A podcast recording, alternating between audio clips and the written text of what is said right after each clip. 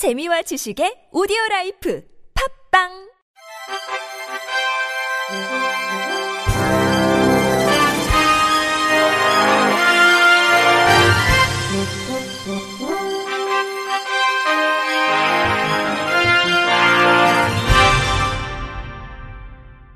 청취자 여러분 안녕하십니까? 6월 7일 금요일 KBRC에서 전해드리는 생활 뉴스입니다. 우리나라 국민 10명 중 3명 정도는 일상생활에서 이동에 불편을 느끼는 교통약자인 것으로 조사됐습니다. 노인과 어린이, 장애인, 임산부 등인 이들 교통약자는 여객선이나 버스 정류장, 터미널 시설을 이용할 때 어려움을 많이 겪는 것으로 나타났습니다. 국토교통부와 한국교통안전공단은 6일 이러한 내용이 담긴 2018년도 교통약자 이동편의 실태조사 결과를 발표했습니다. 조사 결과 지난해 말 기준 우리나라 교통약자 인구는 약 1,509만 명인 것으로 나타났습니다.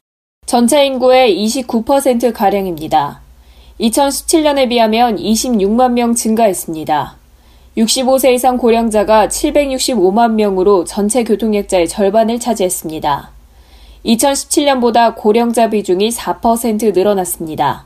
특별 광역시를 제외하고 9개 도를 대상으로 교통수단이나 여객시설, 도로 등 이동 편의시설 기준 적합률을 조사한 결과 평균 69.4%로 2년 전보다 2.1%포인트 나아졌습니다.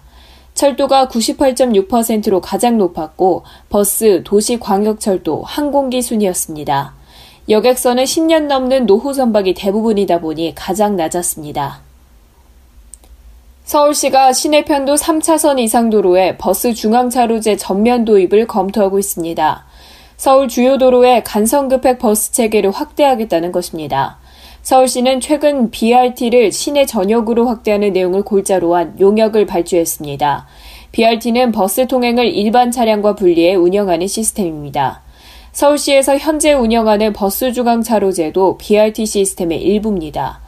서울시가 우선적으로 BRT 확장을 검토 중인 구간은 통일로와 영동대로, 테헤란로 올림픽로, 종합로 고산자로 등입니다. 이들 구간 외에 가로변 버스 전용 차로가 운영되는 시내 모든 도로에 BRT를 확대하겠다는 계획도 세웠습니다. BRT가 설치되는 도로 길이를 합하면 총 56.4km로 현재 BRT 길이의 44.5% 정도입니다. 서울시는 우선 56.4km 구간에 대한 사업을 완료하면 이후 시내 전역에 있는 편도 3차선 이상 도로에 대해서도 BRT 설치를 검토할 계획입니다. 특히 도심에서 수도권으로 뻗어나간 간선도로 중 BRT가 끊어진 구간이 우선 검토 대상입니다. 마포대교에서 영등포 로터리, 용산역 앞에서 한강대교, 종각에서 한남나들목 구간 등이 대표적입니다. 이들 도로에도 설치가 완료되면 총 BRT의 길이는 223.3km로 늘어날 전망입니다. 서울시 관계자는 향후 지하철 2호선 혼잡도를 개선하기 위해 서울을 순환하는 BRT도 검토할 계획이라고 밝혔습니다. BRT가 도입되면 서울 도심 내 버스 운행 속도가 빨라질 전망입니다. 서울시는 2003년 천호에서 하정로 구간에 처음 BRT를 설치했습니다. 현재 운행 중인 BRT 구간은 총 128.8km로 387개 정류장이 설치돼 있습니다. BRT를 설치한 이후 이들 구간의 평균 속도는 2004년 시간당 15km에서 지난해 시간당 19km로 빨라졌고 운행 시간 오차도 1, 2분을 나타내고 있다는 게 서울시 설명입니다. 현재 평일 기준 서울시 내 버스 운행 속도가 시간당 14.1km입니다. 이에 비해 전용 차선을 이용하지 못한 일반 차량의 속도는 더 떨어져 도심 교통난이 더 가중될 전망입니다. 일부에서는 버스 요금을 내는 방식도 바꾸자는 제안을 하고 있습니다. 버스 승차에 앞서 정류장에서 교통카드를 태그하도록 하는 시스템이 논의되고 있습니다. 승객이 버스에 승차하면서 교통카드를 태그할 필요가 없기 때문에 버스 운행 속도를 높일 수 있다는 이유에서입니다.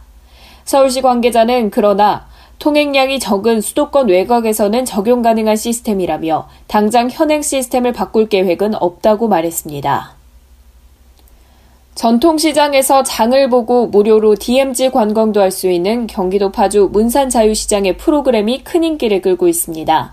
지금까지 DMZ 관광 참가자가 최근 4만 명을 돌파했다고 하는데요. 그 인기 비결을 KBS 김민경 기자가 취재했습니다. 경기도 파주 문산 자유시장.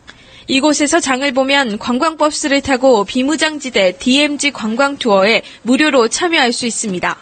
1인당 만 원 이상의 구매 영수증과 신분증이 있으면 접수가 가능합니다. 매주 화요일부터 일요일까지 하루 두 번 88명이 이용합니다. 경의중앙선 최북단역인 도라산역을 거쳐 도라전망대, 제3땅굴, 통일촌 등 민간인 통제구역을 둘러보는 코스입니다.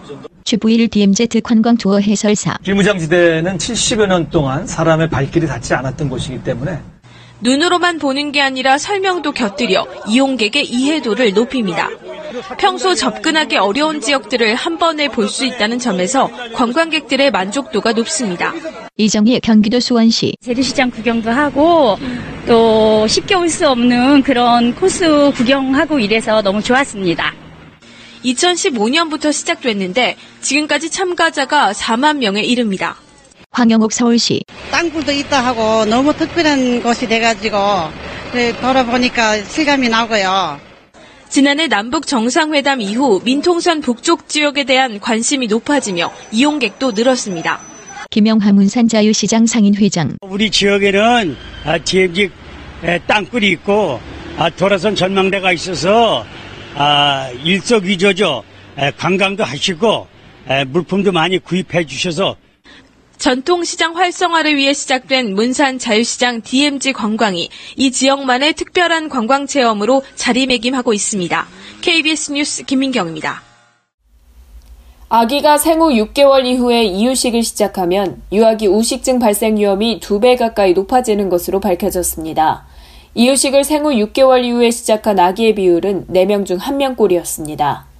한국식품 커뮤니케이션 포럼에 따르면 한국보건산업진흥원 건강영양팀 연미영 책임연구원팀이 2008에서 2015년 국민건강영양조사에 참여한 2세에서 3세 유아 1,521명을 대상으로 이유식 시기와 치아 우식증의 상관성을 분석한 결과 이같이 드러났습니다. 전체 아기 중 이유식을 적기에 한 비율은 73.5%였습니다. 생후 6개월이 지나서 이유식을 늦게 시작한 비율은 26.5%로 조사됐습니다. 이유식을 늦게 시작한 아기가 적기에 시작한 아기보다 모유 수유 경험률이 낮았습니다. 이유식 시작 시기에 따른 모유 수유 기간의 차이는 별로 없었습니다. 이유식을 늦게 시작한 아기의 조제유 수유 기간은 평균 10.3개월로 적게 시작한 아기보다 2개월가량 길었습니다. 이유식 시작 시기에 따라 아기의 우식증 유병률도 상당한 차이를 보였습니다. 이유식을 늦게 시작한 아기의 우식증 유병률은 28.3%로 적게 시작한 아기보다 높았습니다. 이유식을 늦게 시작한 아기의 우식증 위험은 이유식을 적게 시작한 아이의 1.81배였습니다. 연구팀은 우리나라 유아에서 영아기 수유 유형과 수유 기간이 이유식 시작 시기에 영향을 미치고 이유식의 시작이 늦어지면 우식증 위험이 높아진다는 것을 확인했다고 말했습니다. 일반적으로 아기는 생후 6개월 전후로 첫 유절치가 생깁니다. 이 시기에 당이 함유된 조제유와 이유식을 젖병에 넣어 먹이거나 밤에 젖병을 물고 자는 습관이 있으면 우식증이 발생 위험이 높아질 수 있습니다. 영 유아기의 당 함량이 높은 시판 이유식의 섭취는 구강 내 세균 형성을 통해 유아기 우식증 위험 가능성을 높입니다. 이 연구 결과는 대한지역사회영양학회지 최근호에 소개됐습니다. 오는 25일부터 음주운전 단속과 처벌 기준이 강화됩니다. 전날 마신 술로도 단속에 걸릴 수 있을 정도로 엄격한 기준이 도입되면서 특히 숙취운전에 대한 경각심이 높아졌습니다. YTN 김다윤 기자가 보도합니다. 이른 아침 음주 단속 현장. 단속 시작 3분 만에 비몽사몽의 운전자가 경찰관의 손에 이끌려 내립니다. 어제 어제 드셨어요? 제대로 대답도 하지 않은 채 경찰과 승강이를 벌이더니 측정까지 거부합니다. 3년 이하 징역에 3만 원의 벌금이에요. 결국 현행범으로 체포돼 경찰서로 연행됐습니다.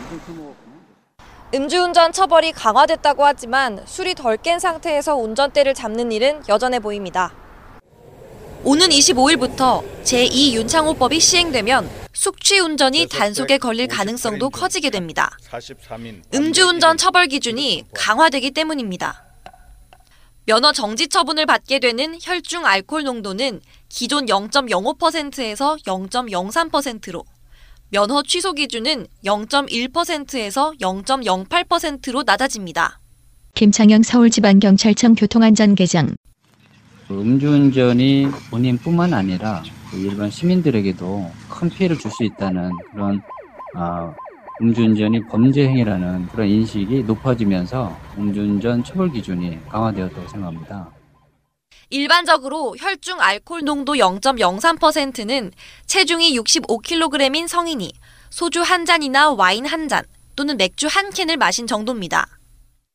정의석 도로교통공단 교육운영청 상황에 따라 차이는 있겠지만 전날 10시 넘어서까지 술을 마셨다면 그 다음날 출근할 때는 분명히 수치 운전을 가능성이 상당히 높습니다.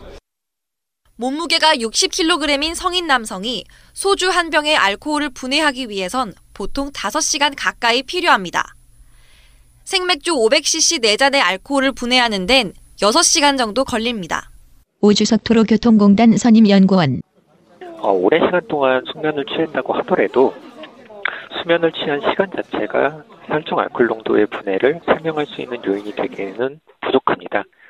과음하고 몇 시간 잤더라도 아침 출근길에 운전대를 잡으면 숙취 운전이 되는 겁니다. 단속 기준도 강화되니까 이참에 술 마신 다음 날 운전할 생각은 접어두는 게 좋습니다. YTN 김다연입니다. 끝으로 날씨입니다. 토요일인 내일은 전국이 구름 많겠습니다. 다만 강원 동해안에는 오늘 내린 비가 내일 오전 3시까지 이어질 전망입니다.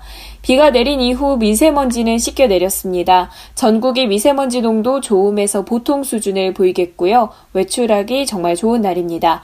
아침 최저 기온은 서울과 대구 16도, 제주 18도, 춘천 14도 예상됩니다. 낮 기온은 서울 27도, 부산 24도, 전주와 광주 27도를 보이면서 기온 차이가 10도 이상 벌어지니까요. 옷차림에 유의하시기 바랍니다. 일요일에는 오후부터 차차 흐려지면서 서울 경기도와 강원 영서에 비가 내리기 시작하겠습니다. 오후 6시 이후에는 그 밖에 중부지방과 전북으로 비가 확대될 전망입니다. 날씨였습니다. 이상으로 6월 7일 금요일 생활 뉴스를 마칩니다. 지금까지 제작의 이창현, 진행의 최유선이었습니다. 고맙습니다. KBIC